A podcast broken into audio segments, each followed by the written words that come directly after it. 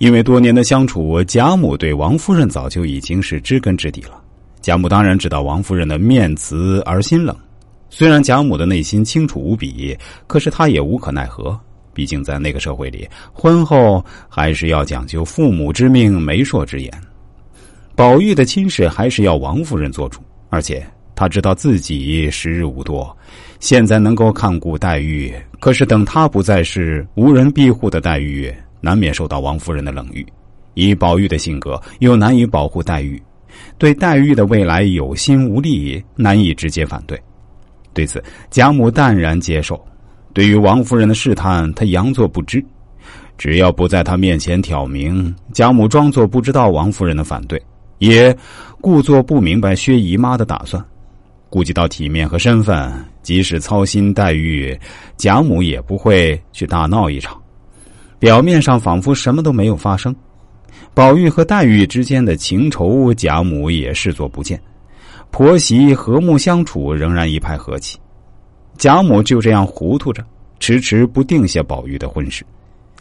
现在看来，是他可以做出的最佳选择了。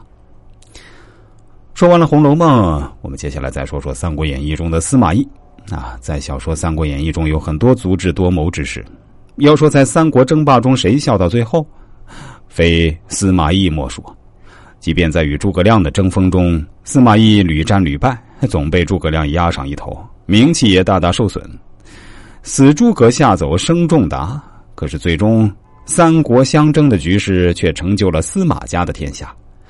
曹操在世时，司马懿委曲求全，为曹操效力，并屡屡提出奇谋，大多得到采纳。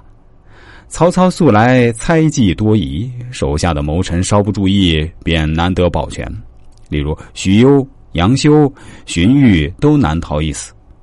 曹操对司马懿也早有疑心，他却逃过一劫，说明司马懿更善于藏拙。《晋书》中说：“魏武察帝有雄豪志，闻有狼顾相，与燕之，乃诏使前行，令反顾。”面正后，向身而不动，又常梦三马同时一曹，甚恶言。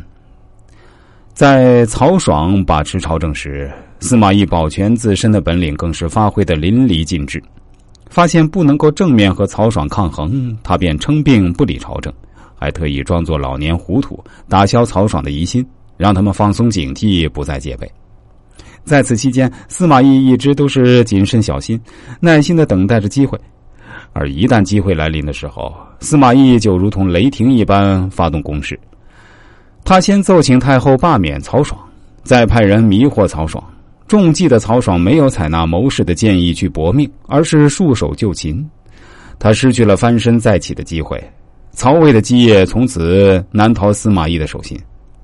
司马懿能够在一世奸雄曹操的手下崭露头角，并得以保全，自有他的过人之处。司马懿依附于曹操，逐渐建立威望，一步步培养自己的势力，最终夺取了曹操花费几十年心血建立的政权。其中的坚忍，非常人可以想象。